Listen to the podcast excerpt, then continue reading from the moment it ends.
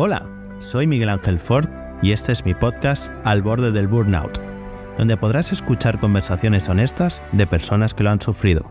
Bienvenidos. Llevabais mucho tiempo pidiéndome que entreviste a alguien de recursos humanos, alguien que nos pueda dar la otra cara del burnout de cómo este afecta en las organizaciones y en los proyectos y sobre todo en las personas. Y qué mejor que alguien que ha vivido todo tipo de situaciones como responsable de recursos humanos en distintos tipos de empresas, de la más pequeña a la más grande, de la que tiene que despedir a toda su plantilla o a la que está creciendo sin parar hasta más de mil empleados. Si a toda esta experiencia profesional le sumamos que a su vez ella también ha sufrido burnout, pues imaginaros el tipo de entrevista que vais a escuchar hoy. Una de esas que vais a querer escuchar más de una vez con papel y lápiz para tomar mil y una notas de todos los aprendizajes que se desprenden de ella. Hoy no me quiero enrollar mucho, pues creo que la entrevista habla por sí sola. Solo deciros que hoy tengo la suerte de entrevistar a Cristina Gascón, Head of People en la Startup State. Cristina, como os he comentado, ha pasado por distintos retos profesionales como responsable de recursos humanos. Desde empresas como BQ, donde tuvo que gestionar la salida de todo el equipo, a Yakala, donde crecieron de forma exponencial, así como ahora en Stay, donde tiene la responsabilidad de cuidar a cada miembro del equipo, pero sin olvidarse de sí misma, error que ya cometió en el pasado. Porque, no sé si lo habéis pensado alguna vez, pero ¿quién cuida a las personas de recursos humanos? Las personas de recursos humanos son eso, personas, y ellas también pueden caer en burnout, como, por desgracia, le pasó a nuestra invitada de hoy. Si queréis saber más sobre la importancia de cuidar a los demás y de cuidarse uno mismo, os invito a que escuchéis el episodio de hoy. Cuidarte y que te cuiden. Mil gracias Cristina por contarnos tu caso.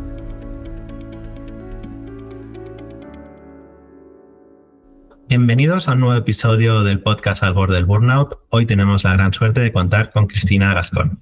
¿Qué tal Cristina? ¿Cómo estás? Bienvenida al podcast. Muy bien, Miguel Ángel. Encantada de estar aquí, con muchas ganas de, de charlar un ratito contigo. Genial. Cristina, para todas las personas que nos estén escuchando, cuéntanos, ¿quién es Cristina? Pues esta es muy buena pregunta. Hace poco me la hicieron y hice un recorrido curricular y me dijeron, pero cuéntame quién eres. Así que voy a darle un poco la vuelta. Eh, Cristina es una persona eh, muy apasionada por lo que es el día a día, no sé cómo explicarlo, por las cosas cotidianas, eh, por disfrutar mucho de, las pequeñas cosas, con, hobbies a los que les intento sacar el tiempo, como son la lectura, como es el yoga, como es el conectar conmigo misma, que he aprendido y, que es un, un, gran paso para mí. soy una persona familiar y soy una persona también con la suerte de trabajar en un sector que le apasiona, que eso es súper importante para mí porque le dedicamos muchas horas al, trabajo. Y en esa parte más de trabajo, eh, trabajo en recursos humanos. Eh, toda mi, trayectoria está en esa línea. Estudié pedagogía, pero empecé eh, en la parte de recursos humanos, siempre en el sector digital. Empecé por recruiting y, luego fui formando un, un, perfil más generalista y metiéndome en grandes aventuras como, como es hacer crecer una compañía desde 40 personas hasta más de 300 ¿no? en, España. Así que, eh, bueno, ahí estamos, en, esa línea. eres la primera invitada que tenemos al podcast que podríamos decir que está en el otro lado de la barrera, ¿no? que es un poco esas personas que tienen que gestionar personas que han sufrido o han podido llegar a bordear el burnout y luego profundizaremos bastante sobre ello. Pero sí que es verdad que tu caso es muy especial porque tú, no sé si por suerte o por desgracia, has estado en los dos lados de la balanza. Has estado viendo gente que lo sufre y que has tenido que gestionar y ayudarles a salir de, él, pero tú también a su vez, tú llegaste a caer en el burnout. Sí, correcto. Yo llegué a caer sin saber que estaba cayendo, ¿no? Y, y, de hecho he sido consciente mucho tiempo después, ¿no? De que eso era burnout y de que, y de que eso te puede llevar a unos lugares pues muy difíciles ¿no? en ese momento. Em, debido a una experiencia profesional en la que yo estaba en ese momento, eh, tenía mucho estrés, pero ni siquiera era consciente ¿no? de que ese estrés me estaba pasando nada. Yo en general soy una persona muy tranquila y cuando me decían, igual son los nervios, tienes estrés, yo siempre pensaba, yo no tengo estrés porque no lo notaba. ¿no? Y ese para mí es uno de los mm, de los males más comunes, ¿no? que es el no ser consciente ¿no? y el estar disociado realmente de ese estrés. ¿no? Al final lo que ocurre es que tu cuerpo va guardando en esa mochila el estrés sostenido, que al final no deja de ser el burnout, y en mi caso apareció como una enfermedad autoinmune. a los años, ¿no? Entonces, cuando esto apareció, yo ni siquiera era consciente de que había sido sostenido por el, por el estrés. Con mucho trabajo por mi lado terapéutico, fuimos, fuimos en ese camino descubriendo que venía de ahí, ¿no? Y aprendí mucho a conectar con mis emociones y a, tener ciertos avisos, ¿no? Que me van dando eh, nociones de por dónde voy y en qué momento tengo que frenar o bajar un poco ritmo, ¿no? Y eso me enseñó que tenía que trabajar mucho en mí y en el que el resto de gente con el que colaborase aprendiese a manejar esto de una manera sana, ¿no? Y, al final a conectar con sus emociones y a conectar con lo que estaba ocurriendo para que no lleguemos a, ese, final, ¿no? Que, al final eh, es algo más duro, ¿no? Que es una enfermedad crónica. Como digo, tu caso es, es curioso porque, y luego entraremos más en detalle, porque claro, tú en tu día a día es batallarlo para que nadie de tu equipo lo sufra, pero seguramente mientras tú lo estabas sufriendo, estabas también batallando, ya no solo con tus equipos, ¿no? O las personas que se podían estar pues, a, tu cargo o en la empresa, sino con, contigo misma.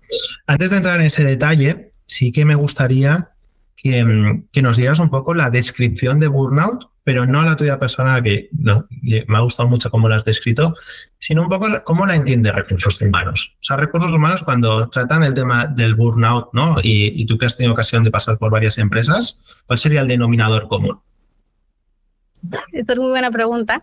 Te diría que recursos humanos depende, ¿no? porque al final para mí recursos humanos depende de quién esté al otro lado de recursos humanos, pero en general voy a hablar también de cómo lo entiende la empresa, ¿vale? La parte corporativa, los comités de dirección, burnout lo, entienden como eh, gestión de estrés mal gestionada. ¿no? Es algo que yo he escuchado mucho y que me preocupaba muchísimo. Eh, ¿no? Al final, desde arriba o desde en los lugares ¿no? donde se suele hablar de esto, que no tengan que ver con recursos humanos y que no tenga que ver con una persona que realmente tiene conciencia de lo que es esto, es un, esta persona no ha, no ha llegado a saber gestionar el estrés. ¿no? Y para mí está el foco de muchas veces de esto, ¿no? Eh, eh, que la conciencia emocional no llega a ciertos lugares, ¿no? Y esto nos hace que desde recursos humanos sea a veces más difícil batallar en, esto, ¿no? No sé si te he contestado o me he ido un poco, pero... Sí, totalmente. Pasa que me entra entonces ahí la duda, que es, al final cada uno, nadie quiere asumir su culpa, su culpa entendida como quién se ocasiona o quién ocasiona el burnout, es decir, es el propio empleado consigo mismo por unas falsas expectativas a las que no llega y maximizar, ¿no? Una ineficiencia que no le lleva al rendimiento que está esperando la empresa o una empresa que está mal gestionando el rendimiento y las expectativas de este empleado. Sí, para mí la empresa tiene una labor súper importante aquí, que es comunicar bien las expectativas a la persona, acompañarle en ese proceso, acompañarle cuando se tropiece, cuando haya errores. Em, y, bueno, al final eso, acompañar y, ser consciente del momento en el que está, ¿no? Porque ya no solamente es el camino profesional de cada persona, ¿no? A mí me hacía gracia cuando he estado en formaciones y la gente respecto a un test psicológico te pregunta, ¿lo contesto como soy yo profesionalmente o personalmente, ¿no? Somos lo mismo. Lo único que tenemos una careta u otra, pero la base, ¿no? y el quién eres eres tú igual que, seas directora de recursos humanos o que seas yogi por las tardes, ¿no? Em, entonces, para mí, lo más importante que tiene que hacer la empresa y, que ha habido un gran cambio, yo creo, después de pandemia, es el acompañar en estos procesos, ¿no? Porque, porque si no acompañas, pierdes a la gente y, y en esa pérdida puede haber burnout. Y en ese acompañamiento, porque al final el acompañamiento no deja de ser una fase posterior. ¿no? Eh, si te parece, empecemos casi desde el principio y mm, a ojos de recursos humanos y para que sobre todo los que nos están escuchando que quizá no estén tan familiarizados ¿no? con, con vuestra labor, ¿vale? Que siempre, yo siempre digo que sois un poco ninjas porque estáis en la sombra, pero hacéis que, y en tu caso, por ejemplo, que pues, empresas de más de mil empleados todos estén contentos y luego profundizaremos también sobre eso. Pero cuenta un poco cómo es el ciclo completo ¿vale? Y quizá luego nos vamos detallando en cada uno de ellos para entender también, oye, qué puntos generan más estrés desde ambos lados. O sea, me interesa también es no solo desde el lado del empleado, sino también desde el lado de recursos humanos, porque eso creo que también puede eh, un poco dar visibilidad de ciertos comportamientos que desde el otro lado de la barrera no entendemos. Sí, pues si quieres empezamos por la parte de recruiting. ¿No? Por empezar por el inicio. Em, para mí una cosa que es muy importante y de la que se habla mucho es de marca empleadora, ¿no? Todos queremos ser la mejor marca empleadora y para mí para eso tienes que cuidar y tener coherencia en todos los procesos que hagas donde tengas contacto con candidatos, con empleados, con exempleados, o sea, que haya coherencia en tus mensajes y en la forma de, tratar a esas personas. ¿no? Entonces, eso empieza desde el recruiting, empieza desde la oferta que publicas, empieza desde el primer contacto que hagas llamando a un, candidato, ¿no? Y para eso, en primer lugar, como, responsable de recursos humanos, es hacer un buen equipo, ¿no? Que tu equipo, que al final cuando ya empieza a crecer la empresa, tú tienes que ir gestionando cada vez más gente dentro de tu equipo que te ayude porque no te dan las manos, esté muy alineado contigo y con la visión de la compañía. Eso es esencial, ¿no? Y a veces no caemos porque estamos en una vorágine de contratar, contratar, ¿no? Y, esas, esos básicos se nos olvidan y son súper importantes, porque si todo tu equipo está alineado con y con la visión de la compañía, vas a conseguir que sea, haya homogeneidad en el mensaje. Y eso linka con la parte de recruiting. ¿no? Nosotras eh, trabajábamos mucho, ¿no? y hablo de mi última experiencia, porque ahí tenía un equipo que manejaba bastante grande de recruiting, donde trabajábamos muchísimo en cómo nos comunicábamos con el candidato y que hubiese coherencia con el qué pasaba, ¿no? En, que siempre nos ponemos en, oye, ¿por qué no me descartan? Me hacen ghosting. Eh, de repente esta llamada no ha ocurrido, ¿no? Entonces, para nosotros la prioridad estaba ahí. Es, oye, hay que dar contexto y sabemos que tenemos mucho trabajo y que teníamos muchas posiciones y llegábamos a incorporar el año pasado 25 y 30 personas al mes, que es una locura, ¿no? Y, a toda esa gente hay que darle un seguimiento, ¿no? Que ahora vamos también con los onboarding. Eh, pero trabajamos mucho en eso, incluso metimos en, la fase de descarte un formulario, un cuestionario que nos ayudaba a que nos diesen feedback.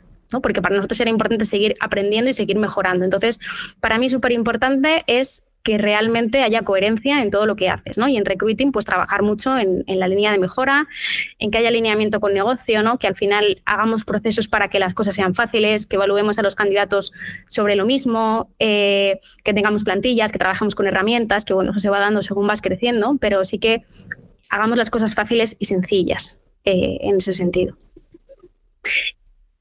Sí, porque digo, incluso hay un paso previo y, yo lo sufro porque al final es, oye, recursos humanos, ¿no? Oye, equipo de recursos humanos, necesitamos esto. Y creo que es un poco el establecer esa necesidad, y yo muchas veces os admiro, y yo quizás estoy en un sector muy, muy techy, que es, oye, necesito este perfil mega técnico. Y claro, al final también le estás exigiendo a la persona de recursos humanos, que quizás no es técnica, es que tenga un entendimiento técnico a la par que el que tienes tú. ¿no? Y, a veces ahí veo el, ostras, cómo se va desalineando a lo que tú entiendes que has pedido y en tu cabeza está cristalino, a lo que se ha podido llegar a entender, a lo que realmente luego te llega aún habiéndolo filtrado. Sí, yo ahí también trabajaba mucho en el compañerismo entre negocio y recursos humanos, porque si, todos vamos a lo mismo. Todos queremos que se incorpore alguien, que los clientes estén contentos porque hay gente en proyecto en tiempo, etcétera. Entonces, para que eso ocurra, eh, tienes que trabajar muy de la mano de los hiring managers. Entonces, eh, nosotros trabajamos con cosas mega básicas, sobre todo con gente que a lo mejor se incorporaba y tenía menos experiencia en recruiting, de oye, ¿qué tres preguntas puedo hacer en una criba telefónica que vaya a saber si sí o si no, ¿no? Que a lo mejor me las he aprendido, porque es, oye, has tocado esta tecnología o en qué proyecto has hecho esto, ¿no? Y, era muy sencillo hacer una criba inicial, aunque no tuvieses un gran contexto tecnológico. Y para mí, también la clave es que la fase de criba ¿no? o, de entrevista técnica la hacen los técnicos, ¿no? Y que nosotros dábamos un valor diferencial que era pues hacer un fit cultural, que para eso era el, equipo de talento y cultura, ¿no? Y no el equipo técnico. Entonces también aprender a diferenciar y a veces no querer abarcarlo todo. No hace falta muchas veces que el equipo sea especialista técnico, si trabajan bien con la parte técnica.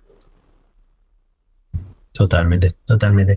Y en esta primera fase, la de recruiting, em, ¿qué nivel de, estrés genera? ¿Vale? Eh, primero, por vuestro lado, lado de recursos humanos, y luego a nivel del candidato. Hmm.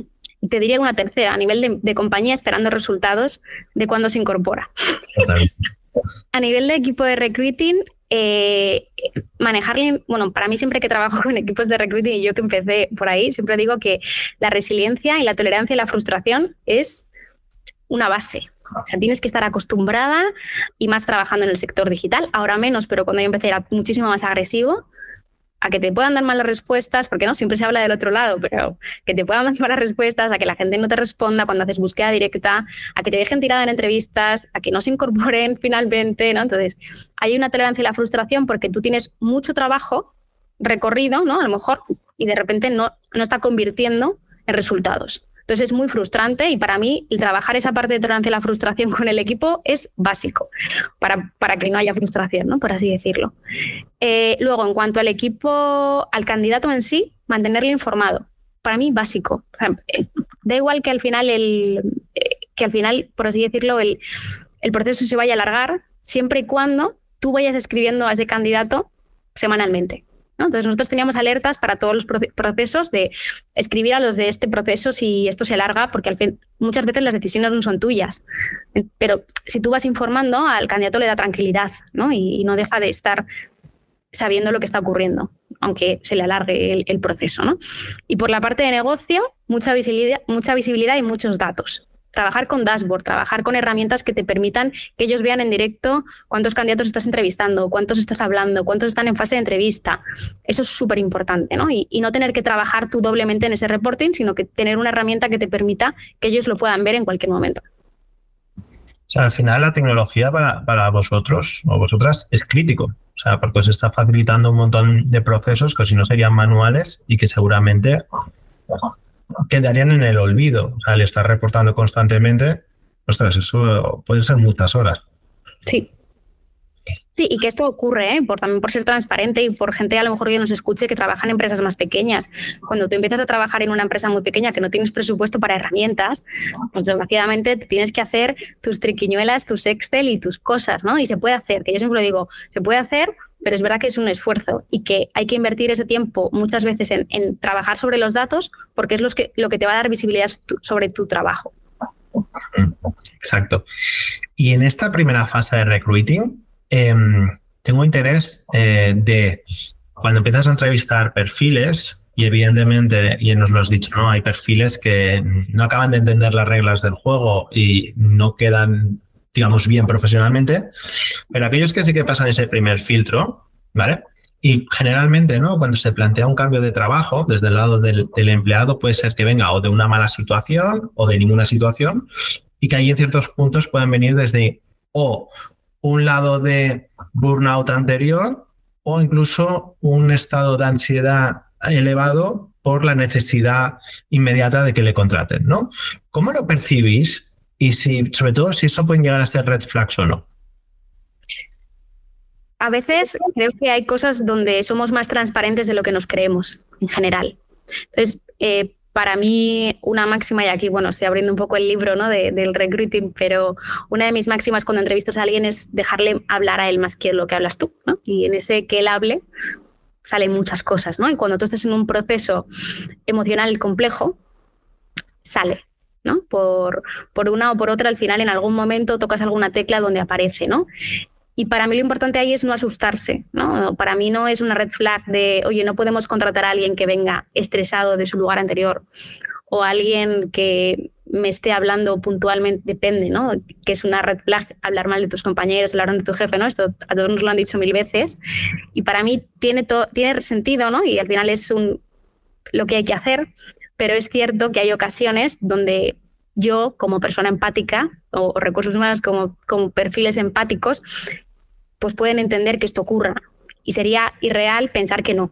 Entonces, si todos nos queremos engañar y pensar que nadie en una entrevista habla mal de sus compañeros ni de sus jefes o que por eso tengamos que descartarle, ¿no? A veces la persona está tan a gusto en esa entrevista que de repente lo ha soltado y yo he sido consciente en alguna entrevista de se le ha escapado, porque a veces ocurre, ¿no? Y en ese se le ha escapado, tú también tienes como al menos yo así lo veo, la responsabilidad de filtrar cierta información porque a lo mejor realmente estás viendo un potencial en el candidato. Entonces, para mí todo tiene matices eh, en la parte de entrevista. Obviamente se ven muchas cosas en entrevistas, se ve gente que además últimamente yo he visto una gran diferencia y es que a lo mejor antes la gente tendía a ocultarlo y ahora no, que para mí es un gran paso. Antes la gente a lo mejor había salido de una o estaba en baja de ansiedad o depresión en su anterior empresa y no te lo contaba ahora sí lo cuentan. Y para mí eso también es un acto de fe o de valentía, ¿no? El poder contarlo en una entrevista y que el otro no te vaya a juzgar.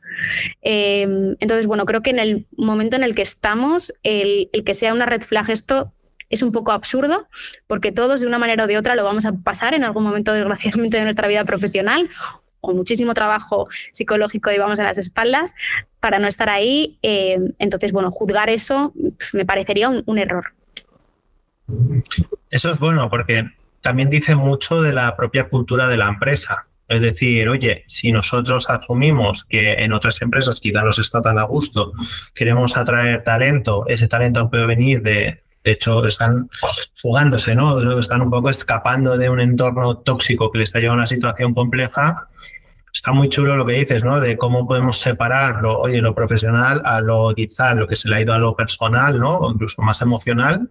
Y luego creo que lo podemos linkar muy bien como el segundo paso, que ya sería, oye, la propia contratación en caso de que sea el candidato correcto, más luego el onboarding. Porque es, claro, te viene este candidato, ¿cómo haces que eso se disuelva y no se maximice. Hmm. Sí, para mí también ahí es importante, que es parte también de nuestro trabajo como recruiters, hacer el o intentar ver el match que hay entre esta persona y su manager. ¿no? Que parece una cosa muy tonta, pero no lo es. Si tú a un manager que tiene un estilo de, liderazgo X le estás metiendo un perfil que choca frontalmente con eso, ya estás haciendo una contratación que no va a tener fit, o sea, sabes que eso en algún momento va a explotar, ¿no? Entonces, para mí gran parte de nuestro trabajo es justo ese, es al menos levantar la mano y decir, oye, cuidado, que igual estamos metiendo un perfil demasiado, voy a ser muy, muy coloquial, demasiado killer, en una cultura que es todo lo contrario. Esto va a estresar la organización. ¿Estamos todos de acuerdo en esto? vamos hacia adelante, ¿no? Pero cuidado, porque es muy evidente. Y, al final, cuando llevas varios años trabajando en esto, lo ves, ¿no? Y, dices, bueno, esto ya lo habíamos levantado la mano y ya lo habíamos dicho, ¿no? Y para mí eso también es parte de nuestro trabajo. Entonces, eh, creo que es muy importante tener esto en cuenta en la, en la fase de entrevistas y luego en el acompañamiento si finalmente todos estamos de acuerdo en que, aunque sea un perfil, voy a poner este ejemplo, lo vamos a llevar un poco más hacia adelante, eh, el perfil killer acaba incorporándose en la compañía. Yo voy a hacer un seguimiento más exhaustivo a lo mejor de lo que haría en, otro proceso de incorporación, porque tengo miedos o porque sé que a lo mejor con esta persona y con esta persona puede haber una fricción, entonces me voy a preocupar de que eso esté bien, ¿no? Teniendo one-to-ones, haciendo seguimiento, haciendo acompañamiento, hablando con esa propia persona, dándole consejos, ¿no? O pudiéndole apoyar en, oye, igual el estilo de comunicación con esta persona tiene que ser más en esta línea y no tanto en esta, ¿no? Porque al final tú tienes un conocimiento de la empresa, ¿no? Y de la gente que hay dentro. Eh, entonces, para mí, gran parte de nuestro trabajo es el conocer a tus colaboradores, sus estilos y, poder ayudarles. Porque ahí, ¿qué, marca más la, línea de contratación? La, misión, visión de la empresa junto con toda la cultura? ¿O el ir a maximizar la, el performance y por lo tanto el crecimiento productivo? Creo que depende de la empresa y depende del momento de la empresa evolutivo, desgraciadamente. Claro, porque ahí justo estamos comentando el que de repente, por, imagínate, ¿no? Por necesidades de proyecto necesitas al killer, el killer sabiendo que te va a destrozar por dentro, pero vas a conseguir lo que te están exigiendo, ¿no? Ah, entonces, claro, ahí creo que es también muy curioso el cómo también minimizar que esta persona te destroce por dentro. Sí, pues ahí nosotras en, en, esa parte intentar aconsejar dentro de lo que nosotros podemos aconsejar, ¿no? De, oye, pues lo que te he dicho, al menos levantado la mano y he dicho que esto puede llegar a ocurrir. Eh, y sobre todo acompañar en ese proceso e intentar minimizar riesgos. Si tiene que entrar el killer, me lo invento en un proyecto X, pues intentar que en ese proyecto a lo mejor no tenga un rol de liderazgo del equipo directo, ¿no? O que si lo tiene sea puntual, o que si lo tiene eh, le podamos dar una formación enfocada a mejorar sus habilidades de liderazgo. Bueno, pues el, pensar escenarios, ¿no? En, en, el caso de que tenga que entrar sí o sí, que esto ocurre en todas las empresas, ¿no? Y es sería engañarnos pensar que, esto no ocurre y que solo entra la gente que hay fit cultural y, bueno, hay, hay contrataciones que tú sabes que a lo mejor no tendrían que, estar, ¿no? O que, o que van a producir reticencias o, tiranteces, pero van a, van, a darse. Y a la hora de realizar un buen onboarding, ¿vale? Y podemos poner los dos ejemplos, ¿no? que decíamos que quizá podía venir un poco en burnout de su experiencia anterior, cómo lo podemos disolver. Y luego también me interesa el ¿cómo hacemos de no quemar a un candidato que acaba de entrar y aún no ha adquirido, digamos, la cultura o la metodología de la propia empresa? Hmm. Para mí, con el perfil que viene de Burnout, nosotros, por ejemplo, una de las, cuando la persona hacía, hace un mes hacíamos una encuesta, ¿no? Que al final en esa encuesta vendíamos, oye, ¿qué tal el onboarding? ¿Qué es lo que más, a lo que más nota le das, ¿no? Y siempre era el proceso de acompañamiento inicial de parte del equipo de People, ¿no? Entonces, y no hacíamos nada específico, o sea, no sé, no hacíamos nada que yo diga, wow, era súper innovador, ¿no? Simplemente era acompañar y ser humanos y ser cercanos. Entonces, creo que en un perfil que venga tan burnout, o sea, que esté tan quemado desde el interior, lo mínimo que hagas, la, mínima cosa que sea cercanía, humildad y empatía, le va a valer por así decirlo, ¿no? O, la va a valorar muchísimo más que a lo mejor un perfil que no estaba ahí, ¿no? Entonces, creo que no hay que hacer grandes procesos, simplemente tener una cercanía que a lo mejor él no ha tenido y tener un acompañamiento eh, donde le preguntes, oye, ¿qué tal estás? ¿Qué tal tu primer mes? ¿Qué tal con tu equipo? ¿Qué te parece el proyecto que te hemos metido? ¿No? Entonces, cosas que son muy sencillas, pero que le van a hacer sentir bastante bien y bastante reconocido. Porque ahí recomiendas que en ese proceso de entrevistas o incluso antes de iniciar el, onboarding, analizar qué le pasó en la empresa anterior para que ahora en la nueva empresa no caiga en ello o normalizarlo y da igual lo que pasó en la anterior? Eh, no lo haría previo, más creo que es difícil y sería, sería falso decirte, sí, nos da tiempo a hacerlo. No te va a dar tiempo a hacerlo, pero sí que es verdad que normalmente cuando tú has tenido un problema en una empresa anterior, véase inseguridad, ¿no? que es algo bastante típico. ¿no? En general, la gente suele tender a tener síndrome del impostor, bastante de manera generalizada. Si tú vienes con eso de antes, probablemente esto se va a repetir en esta experiencia. ¿no? Entonces, es trabajar mucho en ese acompañamiento inicial para detectarlo pronto, que para mí es importante, que no se haga bola. Y en ese seguimiento que nos hacíamos de mes, tres meses y seis meses, en el primer mes a lo mejor ya tienes algún, te está dando alguna, algún indicio, ¿no? Y, ahí hacer mucho, mucho trabajo y mucho acompañamiento. Incluso hablar, hablar con el manager y decirle, oye, he identificado que este perfil puede ser bastante inseguro, intenta pues reforzarle más.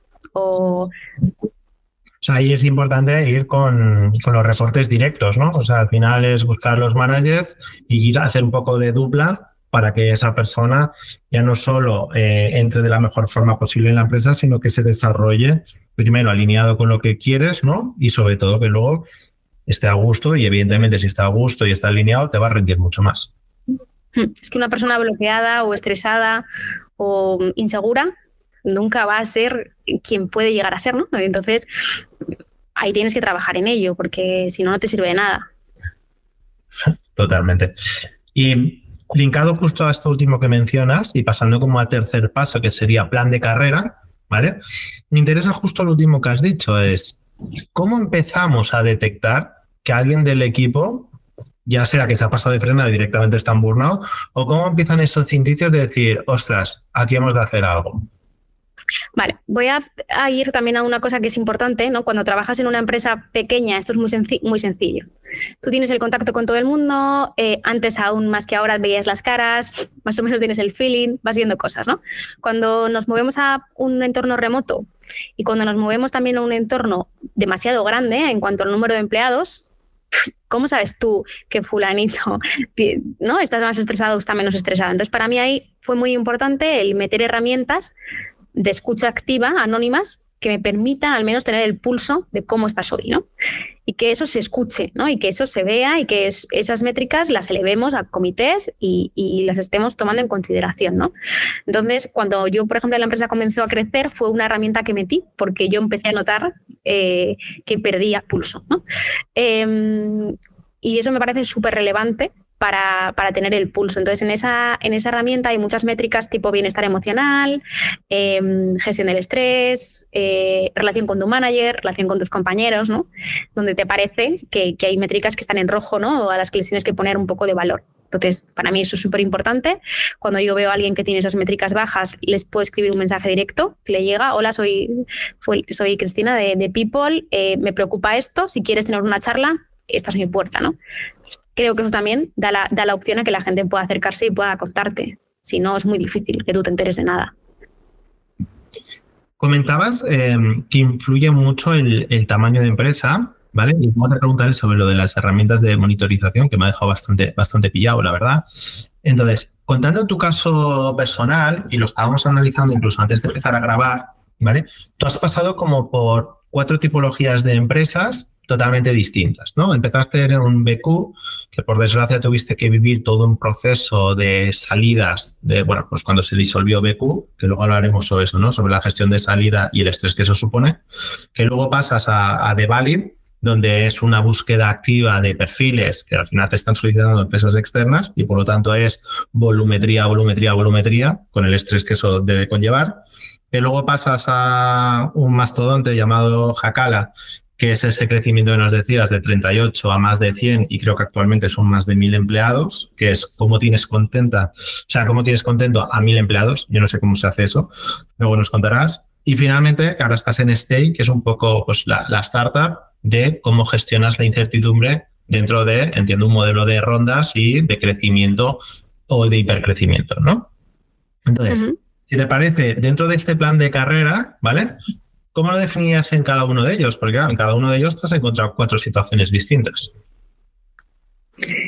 ¿Cómo definiría el plan de carrera o cómo definiría las diferencias entre o sea, primero es las diferencias entre cada empresa para entender qué genera estrés en cada una de ellas, porque son cuatro situaciones distintas, ¿vale?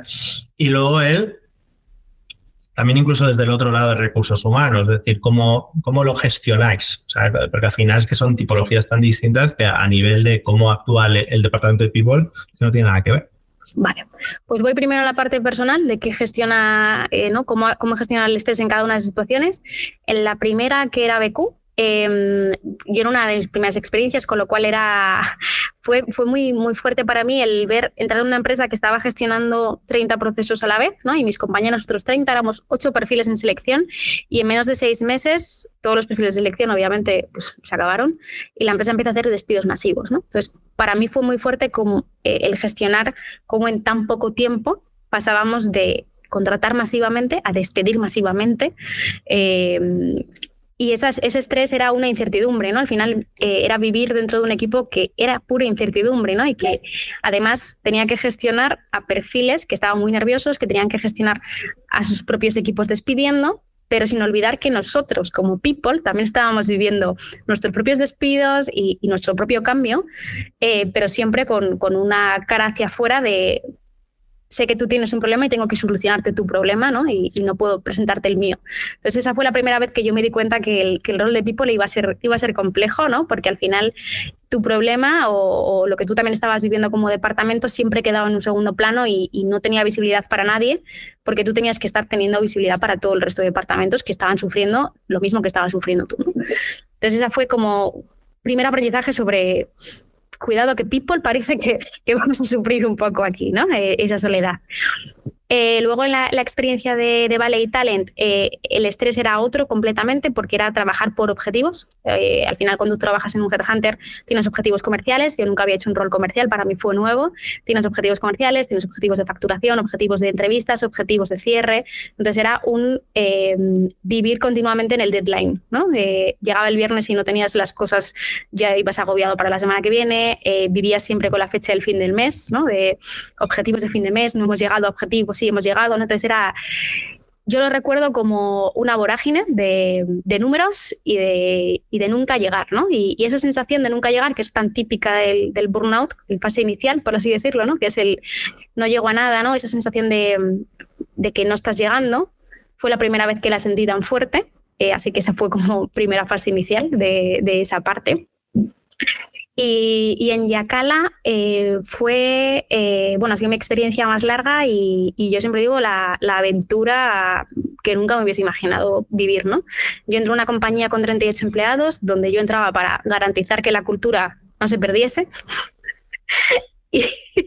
Y, cinco años después, pues bueno, viví eh, que esa empresa compró otras empresas, tuve que vivir lo que era la, el choque cultural de compañías, el, el, el, que cada uno viniese de su padre y de su madre y el ver cómo ahí hacíamos un match y luego el vivir cómo nos compraban a nosotros, ¿no? que también es un gran aprendizaje. Entonces, eh, era una vorágine para la cual no estaba no estaba preparada, por así decirlo, psicológicamente, pero ni siquiera tenía tiempo de pensarlo, porque cada cosa te sorprendía más. O sea, yo cada cosa que pasaba decía, jamás habría dicho que llegábamos a, a celebrar los 100 con unos globos, ni a ampliar la oficina, ni a mudarnos de oficina, ni a millones de cosas que pasaron en esos casi cinco años, ¿no? que nunca habría visto y era un corre que te corre, pero, pero ni siquiera había tiempo para pararse y, pensarlo, ¿no? Y que creo que eso también forma parte de, otra gestión de burnout, que es la disociación, ¿no? Que, que tú estás viviendo algo, pero realmente ni siquiera eres capaz de conectarlo, porque si lo conectas, entonces paras de correr en la cinta y, puede ser la catástrofe, ¿no? Entonces, esa ha sido también como mi, última gestión ahí allí. Y ahora en este he vuelto un poco a, los inicios de lo que fue Yacala. Eh, de nuevo me encontré en una compañía de, de 48 em, empleados, en este caso, en lugar de 38, y estoy viviendo mucho eh, ese inicio de, empresa más pequeña, donde vuelvo a conocer a todo el mundo, donde vuelvo a entender muy bien los roles, eh, donde me llevo muchos aprendizajes de la experiencia anterior, con lo cual eso me permite estar más segura ¿no? y, eh, sobre lo que hago. pero también está la incertidumbre de que cuando ya has vivido esos crecimientos, tienes un poco ahí ¿no? la alerta de cuidado que esto puede llegar a ocurrir, vamos a disfrutar del presente y de este momento que es muy dulce, porque esto podría llegar a, convertirse en otro monstruo, ¿no? Em, entonces, bueno, eso es un poco, no sé si te he respondido bien a, esta parte, pero... Perfectamente, y de hecho ahora nos faltaría un poco el cómo dentro, y sí que es verdad que son cuatro empresas distintas y lo puedes generalizar sí que es en un solo ejemplo, es ¿Cómo empezáis a percibir esas señales en gente del equipo? Y evidentemente es mucho más difícil detectarlo entre 1000 que entre 48, pero ¿cuáles son esos em, warnings ¿no? que se lanzan? Decías antes las herramientas de monitorización y, me gustaría profundizar también sobre ellas, pero si tenéis algo un poco más del, tú a tú, ¿no? Y luego has puesto un elemento que, que, es verdad y se nos ha escapado, ¿no? Que es un poco el, oye, ¿qué pasa si es full remote, si es 100% presencial o si es híbrido? ¿Cómo detectas todo eso? Para la parte más, vamos a ir a lo más básico, ¿no? que es los ojos que tenemos en la cara y que nos observar. Yo soy una persona muy observadora y hay muchos pequeños detalles que te dan indicios. ¿no? Eh, el hecho de que tú a lo mejor comas en la cocina con todos tus compañeros y, a lo mejor una persona lleve tres días que no abre la boca ¿no? en, las comidas algo está pasando. Y puede no ser profesional, pero para mí está en nuestra responsabilidad preguntarle, oye, ¿todo bien? Simplemente con eso ya estás abriendo una ventana. Si esa persona quiere, quiere abrirla, está ahí, ¿no? Entonces, para mí es observar, observar muchísimo, se ven muchas cosas, comunicación no verbal. Eh, yo siempre he trabajado en entornos, porque al final el, mundo digital es así, donde las, las salas tienen cristales. Tú estás yendo al baño, pasas por una sala y ves la comunicación no verbal de alguien sentado en la silla y estás viendo, o los brazos cruzados, o hay muchas cosas que se ven, ¿no? Entonces, para mí, nuestra responsabilidad está en luego poder preguntar, oye, ¿todo bien? ¿Está, ¿Te puedo ayudar en algo? Entonces, hay muchos detalles físicos que se ven, ¿no? Eh, incluso cosas deterioros físicos, deterioros que no voy a, que vayas, no sé, ojeras, eh, una persona que se arregla mucho cuando de repente deja de, ir más arreglada, ¿no? O más conjuntada. Cada uno tenemos una personalidad y cuando vas conociendo a la gente yo creo que puede ser más fácil el, verlo. Y luego, cuando trabajas en remoto, ¿cómo ves esto? en forma de redactar, ¿no? En que tú más o menos sabes cómo suele responder alguien a los mensajes y de repente alguien que usa emojis no los usa. O sea, voy a, a datos como muy, muy pequeños, pero que te están dando un indicio, ¿no? Em, y luego con las herramientas de monetarización, sin duda, porque al final ahí la gente las suele utilizar, ¿no? Y, la gente se refugia mucho en ellas. Eh, a veces mucha gente me pregunta, ¿pero realmente la gente contesta? Sí. Y a lo mejor la gente le da vergüenza ir a tu mesa y decirte, oye, tienes cinco minutos, pero cuando te pregunto qué te ha ido la semana, voy a poner muy mal. Y entonces eso me va a dar un indicio de que tu semana algo ha pasado, ¿no? De que ha habido un proyecto que no está yendo bien. Y también, en, mi caso, estar muy cerca de negocio para saber cosas que pueden estar ocurriendo. Fechas de entrega, eh, que sabes que a lo mejor la semana que viene tiene una fecha de entrega, desarrollo y no están llegando. Pues sabes que ahí puede pasar algo. Un cliente que, que estamos a punto de perderlo. Pues el equipo de proyecto de ese cliente hay que tener un ojo en ellos, ¿no? Entonces, estar muy encima también de lo que está pasando en el negocio, porque eso va a afectar a los equipos. Porque estas herramientas entonces son activas, ¿no? Requieren de un input del propio empleado o monitorizan nuestros correos, nuestras conversaciones de Discord. En, el, en mi caso, hay, hay, hay de todas, ¿eh? también te digo, porque los últimos años está viendo mucho boom con esto, que ya también tengo como mi propia percepción de, miedo de algunas cosas, pero en mi caso la que yo he utilizado es activa por parte del, del usuario. Es decir, yo te hago una pregunta y tú respondes. ¿Qué tal ha ido la semana? O del 1 al 5, ¿cómo ves la relación con tu manager? O cómo con tus compañeros o el proyecto o lo que sea. Que ahí sí que, bueno, hace tiempo, ¿no? Estuve involucrado en un proyecto que, que, pretendía un poco eso, llevado al extremo, que era la monitorización incluso de las constantes vitales. De decir, oye, si yo tengo ¿no? un input que es tus constantes vitales, tus niveles de deporte, eh, tus niveles de sueño, junto con tu calendario que veo, tu densidad de reuniones, que sé con quién tienes las reuniones, con el coste que lleva esas reuniones, junto con tu rol dentro de la empresa, ¿no? Eso quería meterlo en la batidora y de ahí poder extraer y decir, ostras, un semáforo, esta persona está verde, está naranja o está... Pasa claro, si ahí también incluso lo juntabas con que te monitorizaban las conversaciones privadas, ahí había un poco un conflicto ético de decir, oye, creo que estás pasando quizá alguna barrera de más, pero claro, no sé cómo se ve eso desde recursos humanos, incluso desde negocio, decir, ¿es en pro del empleado o en pro de la empresa? Eh, yo ahí también tengo muchas dudas respecto a la parte ética. Sí que es cierto que ahora se habla mucho de esta parte. Yo, por ejemplo, he visto hace poco, he tenido una reunión con una empresa que hace reconocimiento facial en, las, en Google Meet, em, con lo cual ahí lo que ves es signos de expresión y enfadado, triste, deprimido, ¿no? Em, entonces, bueno, ya, ya existe mucho esto y voy a que esto no es nuevo y, yo iba a charlas en 2015 de, grandes corporaciones que ya hacían People Analytics y que medían cosas más básicas como eh, si has ido a la fiesta de empresa o si no has ido, si has participado en el último concurso o si no has participado, ¿no? que son métricas más básicas, ¿no? pero que dan mucha información y con eso sacaban su semáforo. Entonces, esto ya se hace desde hace muchos años, sobre todo en grandes, corporaciones, pero para mí ahora estamos jugando con una línea, que es la parte ética, como tú bien decías, que hasta qué punto tú te puedes meter a analizar factores biométricos de una persona, Y hasta qué punto el, eh, empleado, luego tenemos muchas cosas de DPO ¿no? y de protección de datos, pero esto no sé hasta qué punto nos puede llegar a ayudar. Yo tengo dudas. ¿eh?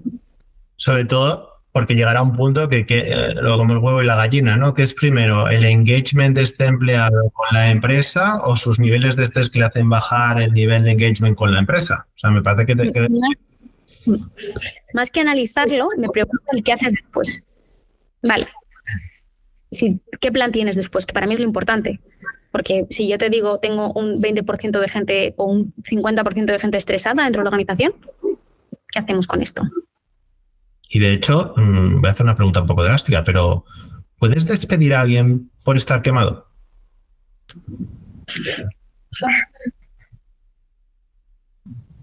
Bueno, esto es como, ¿puedes despedir a alguien estando de baja por ansiedad?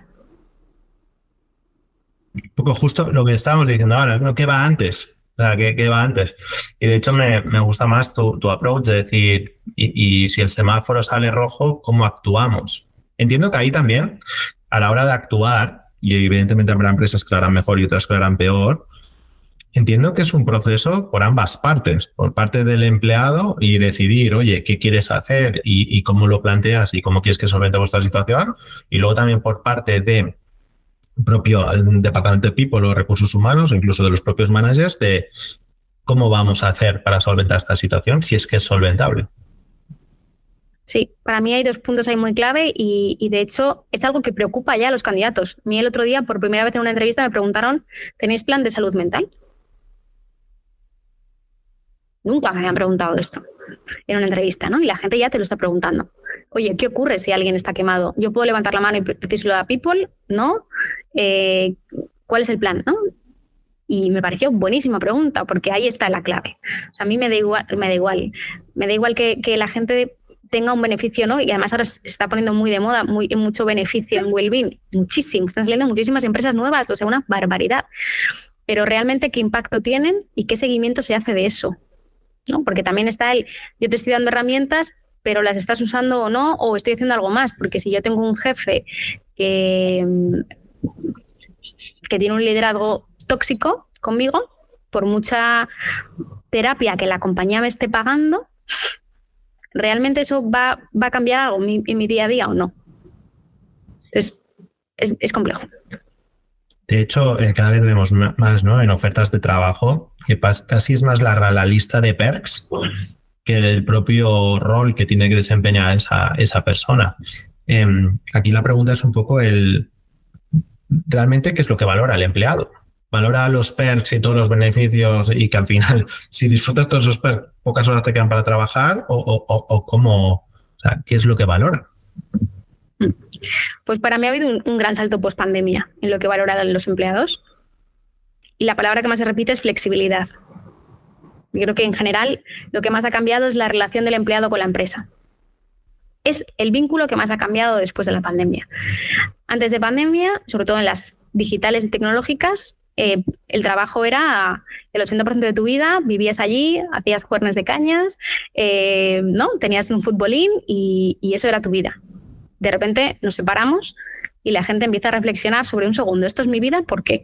Porque es la inercia, porque realmente quiero pasar tantísimo tiempo con mis compañeros, por muy bien que me caigan, o, quiero empezar a hacer otras cosas que me nutran como persona, individuo fuera de, lo que soy yo profesionalmente, ¿no? Y para mí es lo que más ha cambiado, es ese vínculo, ¿no? Por eso ha costado tanto volver a la oficina, por eso la gente cada vez más necesita flexibilidad y, quiere hacer otras cosas fuera del entorno laboral. Entonces, partiendo de ahí, mmm, ha cambiado todas las dinámicas, ¿no? Los team buildings, los kickoff, eh, todo lo que se hacía presencial. Eh, entonces, bueno, creo que, desde ahí es donde nos tenemos que plantear qué le ofreces, porque lo que te valía antes ya no te vale. Voy a linkarlo con lo que decías casi al principio, que era la soledad.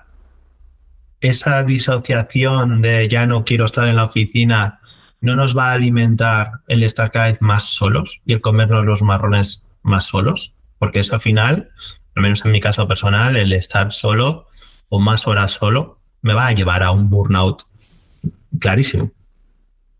Sí, para mí lo que hay que conseguir, como lo que tenemos que conseguir como compañías y como people, es buscar momentos eh, donde la gente pueda compartir, que no sean laborales. Es decir, yo en un weekly o en un reporting con alguien no le voy a decir, pues mira, estoy harta de esto pero tomando un café sí. Entonces, ¿cómo haces ese mix entre las dos cosas ¿no? y cómo haces un híbrido? O sea, de hecho, si a mí me preguntas sobre 100% remoto o no, yo al 100%, remoto, 100 remoto le veo mucha problemática justamente por eso, ¿no? porque no todo el mundo tiene la opción a lo mejor de, poder compartir ciertas cosas, ¿no? Incluso a nivel personal hay, hay gente que vive sola, hay gente que entonces te encuentras todavía más solo y eso te puede ir hundiendo más, dedicas demasiadas horas al trabajo, eso te hace perder identidad, ¿no? Entonces, hay que estar muy alerta con, eso. Y de hecho, em, y acabas con lo que también decimos al principio, esa gestión del estrés mal gestionada por parte del empleado, porque entonces es el propio empleado el que ha caído en sí mismo en la trampa. Sí, al final yo creo que cuando eh, bueno, vamos otra vez al autoconocimiento, ¿no? Y para mí el no caer en el estrés, ¿no? O el intentar no estar en el burnout pasa por dedicarte muchas horas al autoconocimiento. ¿no? Y el autoconocimiento tiene muchas fases, ¿no? Pero es el conectar contigo mismo y con cómo estás. Y todos los días preguntarte, hoy cómo estoy, ¿no? Porque si eso no lo haces, vas perdiéndote por el camino. ¿No? Tú, tú, te despiertas cansado, duermes poco porque estás trabajando muchísimo, mal comes, eh, sigues tirando, sigues tirando, sigues tirando y no estás conectando en ningún momento con cómo estás realmente. Y entonces, ahí es donde nos perdemos. Y para no perdernos, ¿vale? Y ahora sí que me gustaría vincularlo a tu caso personal, porque tú al final, como decíamos, ¿no? Tú, tú has sufrido o has vivido las, los dos lados de la moneda.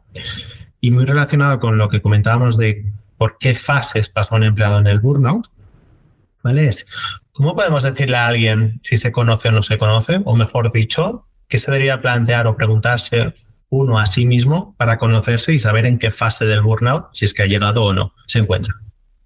Hmm. Yo creo que hacer un registro diario es muy importante. El dedicarte al inicio con cinco minutos te vale. Párate cinco minutos en tu casa en silencio contigo mismo y pregúntate, ¿qué tal estoy hoy? Voy a escribir tres líneas. Eso, escribir además es muy, muy terapéutico, te va a ir haciendo conectar con lo que está pasando. Y en ese conectar, de repente a lo mejor eh, te vas a encontrar con que a lo mejor no te estás haciendo feliz o con lo que estás haciendo no está alineado con tu propósito de vida, que te has perdido por el camino, ¿no? Que llevas triste demasiado tiempo. Entonces, el mero hecho, ¿no? Porque también hablamos mucho, ¿no? Se está hablando mucho de terapia y de salud mental, no todo el mundo se la puede permitir, no todo el mundo quiere hacerlo. Eh, hay cosas que podemos empezar haciendo que nos van a llevar muy poco tiempo y que para mí tienen impacto, que es pararnos. Em, Están muy de moda las típicas libretas, ¿no? Que, además ves fotos en Instagram o en Google que las tienen perfectamente dibujadas con una caligrafía brutal. Pero si lo simplificásemos al máximo sería casi ponernos caritas, ¿no? Eh, cara feliz, cara neutra o cara triste. Y ahí tu consejo es que nos monitoricemos todos los días y que de las 52 semanas que tiene el año hagamos un poco el, el global. Decir, oye, he sido un año donde he estado más veces feliz, y, he entendido felicidad no como un estado último, sino como una sensación de un camino, a versus, oye, quizá tengo que hacer cambios porque me salen muchas caras tristes. Hmm. Y más que a veces al feliz o al triste, a cosas más básicas de estoy cansado. Y si llevas cansado un mes, preocúpate. Porque, ¿no? Y yo he sido la primera persona a la que, por ejemplo, le cuesta identificar mucho, y es algo muy común, la tristeza. Porque no nos permitimos conectar con ella porque es una emoción incómoda pero sí sabemos identificar si estamos cansados. Si tú llevas mucho tiempo cansado, es una señal. Si tú llevas mucho tiempo durmiendo mal, es otra señal. Si no te dedicas tiempo a comer bien o a tener tu entorno, tu casa medio ordenada, es otra señal, ¿no? Entonces, que a veces tenemos que empezar por lo más básico, ¿no? Que, que no hace falta irnos a la emoción o al doy gracias por cinco cosas no es necesario. ¿no? Y, no hace falta una libreta, lo puedes hacer en el móvil, o, pero es pararte cinco minutos y preguntarte, ¿cómo estoy hoy? Y acostumbrarnos a preguntárselo al, resto, a nuestros compañeros, a nuestros jefes, a, a la gente del equipo, ¿cómo estás hoy? Curioso porque algunos de los invitados, hace ya unas semanas, eh, siempre les pasaba un pequeño formulario en el cual les preguntaba unas métricas básicas. Una era como eh, número de pulsaciones, pero otras eran tipo número de reuniones al día, número de notificaciones al día, grupos de WhatsApp, redes sociales a las que estás eh, inscrito. Y era curioso porque había cierta correlación. Decir, hombre, lo raro es que no estés en burnout, pero bueno. Em, Cristina, cuéntanos un poco eh, el detalle que puedas, ¿no? Tu caso personal.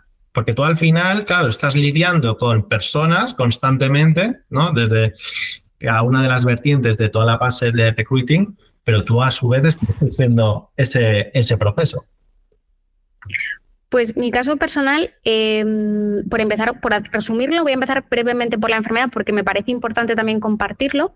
Eh, cuando a mí me diagnostican la enfermedad, eh, yo era muy, muy joven y lo vi como un enfado.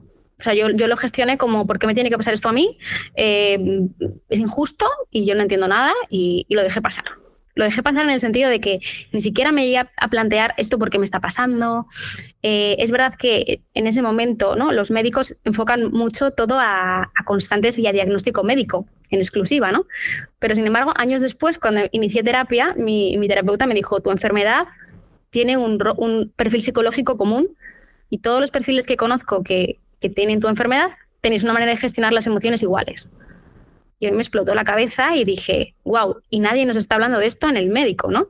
Entonces, desde ahí como que siempre quiero dejar la, labor de decir, oye, todo lo que nos pasa a nivel fisiológico tiene un impacto y viene de algún sitio que normalmente no tiene que ver ni con genética ni con nada de esto, sino con que algo no estamos gestionando bien, ¿no? Em, entonces, desde que yo descubrí esa parte, eh, intenté enfocarme mucho en eso con, para cada persona con la que yo hablase dentro de la organización en la que estuviese. ¿no? Em, tengo una vertiente, no soy psicóloga, soy pedagoga, pero tengo ahí un punto de que me gusta mucho la psicología y que tengo buena empatía y escucha activa.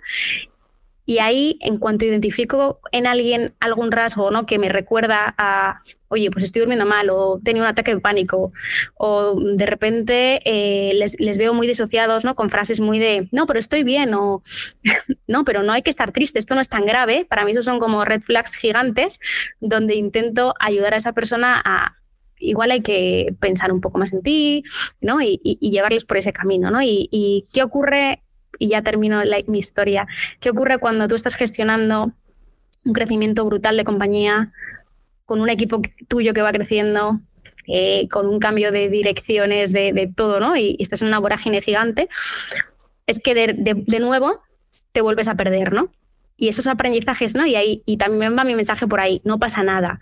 Por muy trabajados que estemos, nos volveremos a perder y nos volverá a dar burnout en algún momento de nuestra vida, porque el cuerpo también es muy sabio y lo que hace es em, hacerte las cosas fáciles, ¿no? Igual que cuando tienes algún trauma tu cuerpo olvida ciertas cosas de ese, suceso traumático, pues aquí es un poco lo mismo, tu cuerpo te protege y en esa protección tira, ¿no?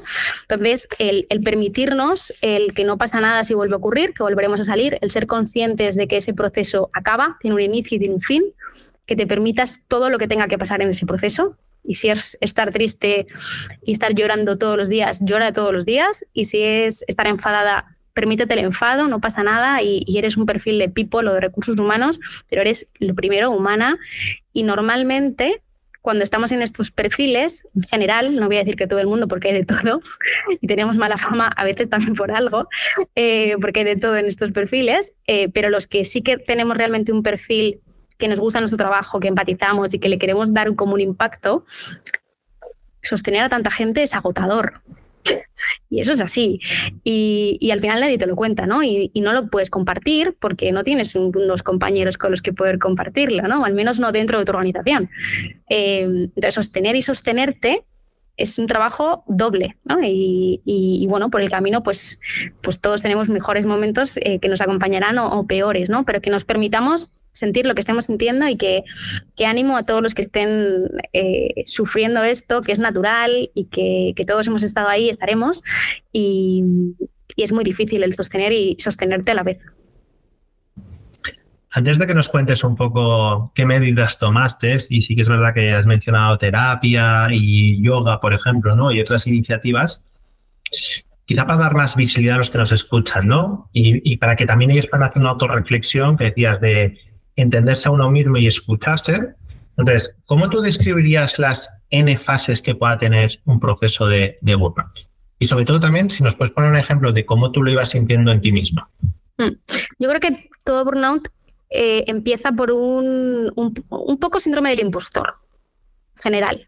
¿no? Hay una inseguridad, una autoestima a lo mejor un poco tocada de serie, o, que en algún momento tu validación ha ido mucho por la parte del trabajo, ¿no? Al final tú te has sentido muy, muy bien eh, o muy validada por tu perfil profesional y de repente cuando hay algo que no se te da bien o que te viene grande, em, tú te empiezas a meter en una vorágine donde te crees que realmente no llegas, ¿no?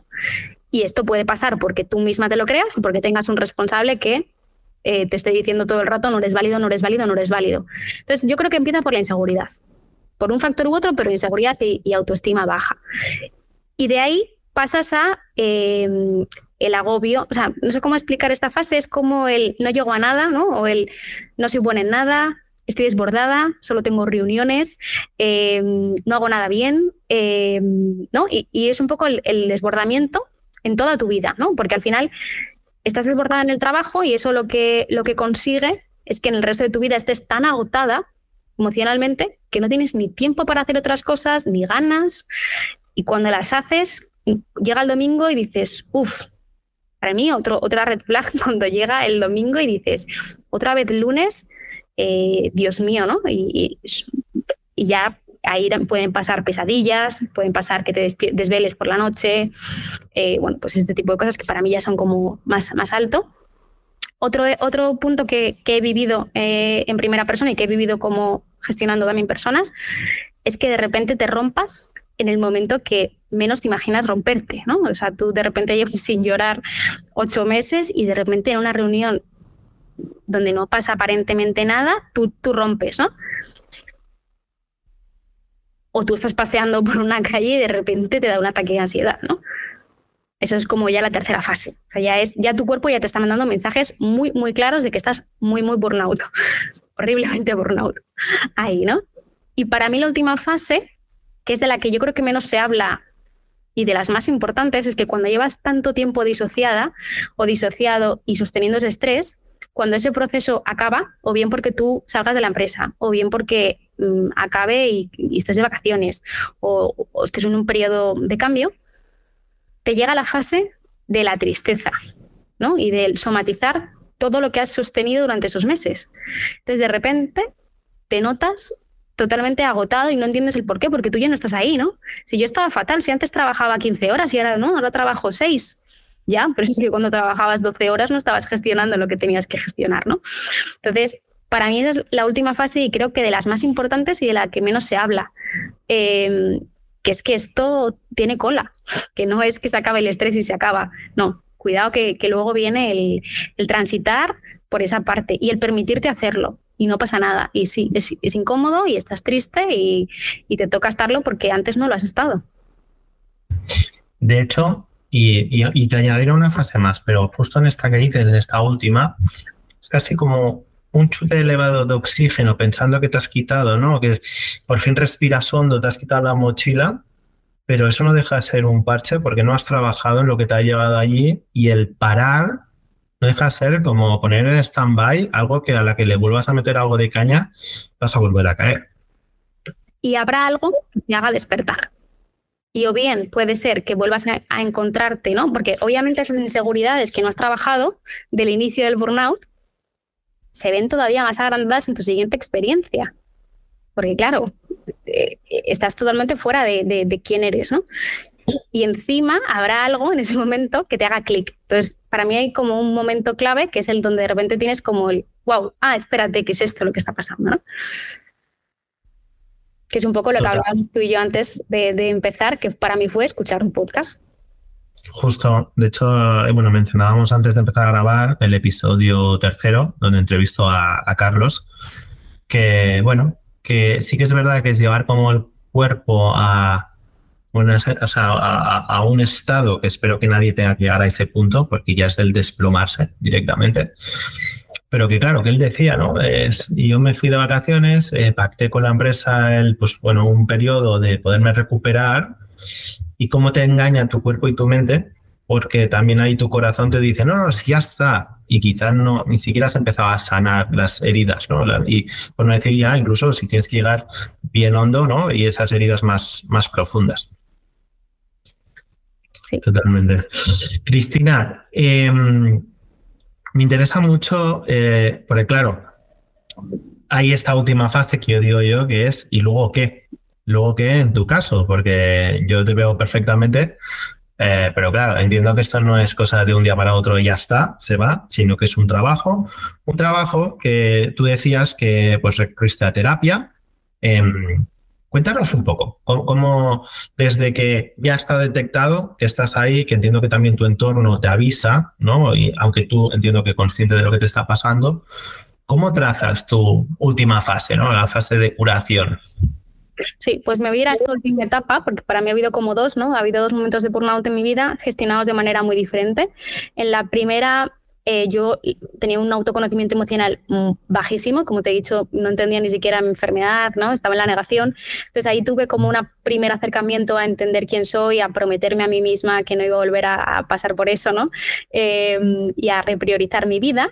Pero, pero para mí no ha sido tan profundo como este último, ¿no? Donde realmente ha sido un proceso más largo. Eh, que ha sido más duro, más profundo, por así decirlo, donde he iniciado como muchas más cosas que me han hecho crecer como persona. Em, y eso ha sido, ha pasado por repriorizar mi vida, eh, repriorizar mis horas y mi, sistema de validación. ¿no? Eh, el hecho de que tu validación no pase solo por un punto profesional, ¿no? o que al menos el, gran peso no sea la parte profesional. No, no eres Cristina Head of People, sino eres Cristina y eres muchas más cosas muy, muy válidas todas ellas. El creérmelo también ha sido importante, ¿no? el, trabajar la seguridad en mí misma. Eh, a través de muchas horas y de mucho acompañamiento y el empezar a hacer cosas que me permitían salir de mi, de mi zona de confort, el enfrentarme al miedo. Creo que el miedo te hace crecer y yo en general siempre he sido una persona muy miedosa en cosas muy básicas como el deporte eh, o, sí, ese tipo de cosas que, que, a la gente se le dan muy bien y a mí me daban miedo, ¿no? Y por poner un ejemplo muy gráfico, me hice un retiro de yoga y de, y de surf hace poquito, eh, que para mí era una experiencia muy nueva porque era irme sola a un sitio, hacer cosas que me podían llegar a incomodar físicamente eh, ¿no? y encontrarme con un, equipo de gente que, no sabía quién era ¿no? y ante el que me podía presentar como quisiera, que no me iban a jugar. ¿no? Entonces, para mí, por ejemplo, ese ha sido uno de los grandes hitos, eh, el dedicarle mucho más tiempo a cosas que me gustan, a la lectura y realmente ser capaz de leer y de enterarme de las cosas, ¿no? Porque también hay una fase de la que hemos hablado donde no eres capaz de concentrarte con nada, ¿no? Estás viendo una peli y estás con el móvil, eh, estás viendo una, una, te lees una página, te la lees tres veces porque no te has enterado de nada. Entonces, otra cosa que he hecho ha sido dejar de leer cosas sobre productividad eh, y sobre recursos humanos súper importante, ¿no? De hecho, me hace gracia porque la gente siempre te recomienda libros de este estilo y digo, es que hay que leer otras cosas porque tenemos que abrir la mente, ¿no? En, ese sentido. Eh, y para mí eso también ha sido súper importante, el hacer cosas fuera de, del sector. Sí, porque al final estás sobresaturando tu cerebro si constantemente la solución pasa por trabajar más, ¿vale? Aunque sea luego a título personal, pues trabajar más. Em, de hecho, has mencionado el retiro y es bastante curioso porque es uno de los eventos que estoy organizando para bueno, la comunidad del podcast. Tengo curiosidad, em, ¿es algo que, que, gusta? O sea, ¿cumplió tus expectativas de lo que tú ibas buscando? Eso que nadie me juzgue paz, ¿no? Buscar la paz mental la superó muchísimo. También es cierto que otra mini cosa que también es importante es que yo en agosto me quité Instagram, me eliminé la app. Eh, ya me había quitado notificaciones, ya tenía alertas de no más de X horas, ¿no? Pero para mí, quitármelo justo en agosto fue como también un mensaje de céntrate en ti, en tus vacaciones, da igual lo que estés haciendo, le da igual a la gente, te da igual lo que hagan el resto, ¿no? Y después de ese mes sin Instagram me fui al retiro. Eh, entonces, el retiro fue para mí un espacio de, de gente totalmente diferente a ti, pero con inquietudes similares, ¿no? Que son un, oye, voy a pasar tiempo conmigo mismo. Y eso lo digo a todo el mundo, el regalarte tres días para estar solo contigo mismo, es que ¿quién puede hacer eso? Nadie. Entonces eran tres días de, estar centrado en eso, en ahora vamos a hacer yoga, ahora vamos a estar meditando tres horas y ahora nos vamos a hacer surf y cenamos juntos y nos contamos qué tal estamos, ¿no? Y para mí superó muchísimo las expectativas, sin duda. Al final conectas pues, con quien te rodea ¿no? Y no conectas con tus externos, ¿no? Externos que al final, cuando vas a estar con ellos, no estás conectando con ellos presencialmente, sino que estás conectando con los siguientes que tienes que conectar. Yo fui un poco más drástico este verano eh, y de hecho hace como un año que no tengo WhatsApp en el móvil, lo cual mis amigos me lo recuerdan cada día. Yo tengo que anunciar a todos mis contactos que mm, yo he ganado en salud, pero sí que es verdad que entiendo que estoy más desconectado del mundo y que todo el mundo, por favor, que me, no me lo tenga en cuenta. Em, Cristina, eh, me, ha encantado, me ha encantado conocerte, me ha encantado entrevistar. Eh, hayas podido dar esta visión tanto desde el lado de recursos humanos y gracias por, yo creo que echarles un capote a todos ellos, porque muchas veces no entendemos ese lado, ese lado de la moneda y todo lo que recae ¿no? en nuestros departamentos de people y a su vez es, ostras, cómo entender tu caso y, ver cómo lo sufriste y sobre todo al final con la entereza que lo que has afrontado esos dos casos en concreto que mencionas de, de burnout y que te lleva a salir. Antes de que nos des las, recomendaciones ¿no? de, típicas de un libro, un sistema y una herramienta y el nominado, quiero cerrar con una última pregunta que es, a día de hoy, ¿qué te da paz? Qué buena pregunta esa. Eh, me da eh, ahora mismo estoy en paz, que es uno de mis objetivos hace tres meses. Em, y me da paz el estar a gusto conmigo misma y el sentirme alineada con que todo lo que hago y el, y el momento en el que estoy y el sitio donde estoy va en la misma línea. Entonces, eso me da paz. Mm. Entiendo que eso está muy vinculado, porque esto me, me pasa mucho, con tus valores éticos. Sí. Importante. Sí. Em, no sé si hay algo que quisieras añadir, sobre todo de cualquier persona, no solo de recursos humanos, que, pueda escuchar este episodio a nivel de, y aunque no somos muy de dar consejos en el, en el podcast, pero que digas, si se tienen que quedar con un mensaje de, esta entrevista, ¿cuál, ¿cuál, te gustaría que fuera? Pues justo hilando con la parte de valores, es sé fiel a quien eres, no pasa nada, em, pase lo que pase es decir, a veces nos hacemos una idea ¿no? de quién quiero ser y eso pasa por, por o, dices que no a tus valores o vas con tus valores y no puedes llegar a ese objetivo, pero no pasa nada. Yo creo que siempre que estés alineado contigo mismo, las cosas saldrán bien. Y permítete, permítete sentir lo que quieras, lo que tengas que sentir, aunque sea incómodo. Yo es un mantra que, que tengo y que creo que es importante. Súper, súper importante. De hecho, a, que poco nos gusta sentirnos incómodos porque nos hacemos preguntas incómodas que nos llevan a entendernos mejor. ¿no? Cristina, eh, muchísimas gracias. Ahora sí, tenemos que ir cerrando y como siempre, tres recomendaciones, un libro, un sistema y una herramienta. Pues un libro, no voy a, como te he dicho, a recomendar ningún libro sobre productividad ni sobre nada de people, así que voy a recomendar un libro que me he leído este verano. Bueno, yo estoy en un club de lectura, que eso también se lo recomiendo a todo el mundo, eh, y el verano siempre leemos un libro que se llama Liviano, y hemos leído uno que se llama Gente que cuenta, que es de una periodista eh, súper reconocida, donde hace varias entrevistas a perfiles más conocidos y menos, y al final te da como muchas historias ¿no? Que son muy interesantes de, vidas de todo tipo, de cineastas, de artistas, de, de, todo tipo, y es un libro entretenido y para verano muy bien, y para septiembre también. Em, herramienta eh, Emotion Hack. es, una, es una herramienta que, que yo he trabajado a nivel corporativo eh, porque bueno, en mi, cosa de dejar el, hilo de autoconocimiento emocional eh, eh, la he llegado a trabajar y, me la creí mucho cuando, cuando conocí al fundador porque mm, son mini podcasts, mini audios donde te explican las emociones de una manera mega básica. O sea, para una persona que no sepa lo que es autoconocimiento o que no sepa lo que es regulación emocional, te lo explica increíble, así que te diría que esa. Y sistema, em, no sé a qué te refieres con sistema algo que en tu día a día te, sirva. Hay gente que es, pues, que hacer deporte, dieta, otros es, pues, tomar notas, ¿no? Sacar todo lo que tienen en, la cabeza que no se les haga bola. No sé, algo que te funcione. Por ejemplo, en tu caso, ¿no? Mencionabas lo de automonitorizarte, al de irte poniendo Sí, y ya dándole un upgrade a eso, que es un poco friki, eh, yo también hice una correlación entre los gastos, yo llevo un registro de gastos personales, y hice una correlación entre gastos y estado de ánimo. y es bastante interesante. Eh, voy, a aprovechar. Em, yo estuve unos años en el mundo de la consultoría y caí justo en eso. O sea, mi vida podías medir perfectamente por mis gastos, por mi estado la correlación es al revés, más triste, más gasto, pero bueno, es un buen indicador, ¿eh? No lo tenía en cuenta y de hecho quizá, quizá te lo copio. Y finalmente, ¿a quién te gustaría que tuviéramos la ocasión de entrevistar? Pues siguiendo en la línea de People, que, que intuyo que entrevistarás a alguien más, eh, te voy a recomendar a, Sonia, es Head of People en Playtomic. Eh, fue una compañera en, en The Valley Talent. Sufrimos esa parte de, consultoría y, vivimos esa, esa, historia juntas y, ha tenido un crecimiento brutal, así que seguro que tiene mucho que contarnos. Totalmente, totalmente. Otra visión totalmente distinta de recursos humanos en un hipercrecimiento. Cristina, eh, muchísimas gracias. Eh, como digo, un placer. Eh, yo no tenía ocasión de conocerte antes, pero me ha encantado conocer tu caso, sobre todo con la naturalidad que, que nos lo has contado. Creo que les va a encantar este episodio. Así que nada, ojalá podamos también coincidir pronto y poderte entrevistar dentro de un año y que nos cuentes más aventuras y sobre todo aprendizajes para que la gente no, pues no caiga en, el burnout. Así que nada, un placer.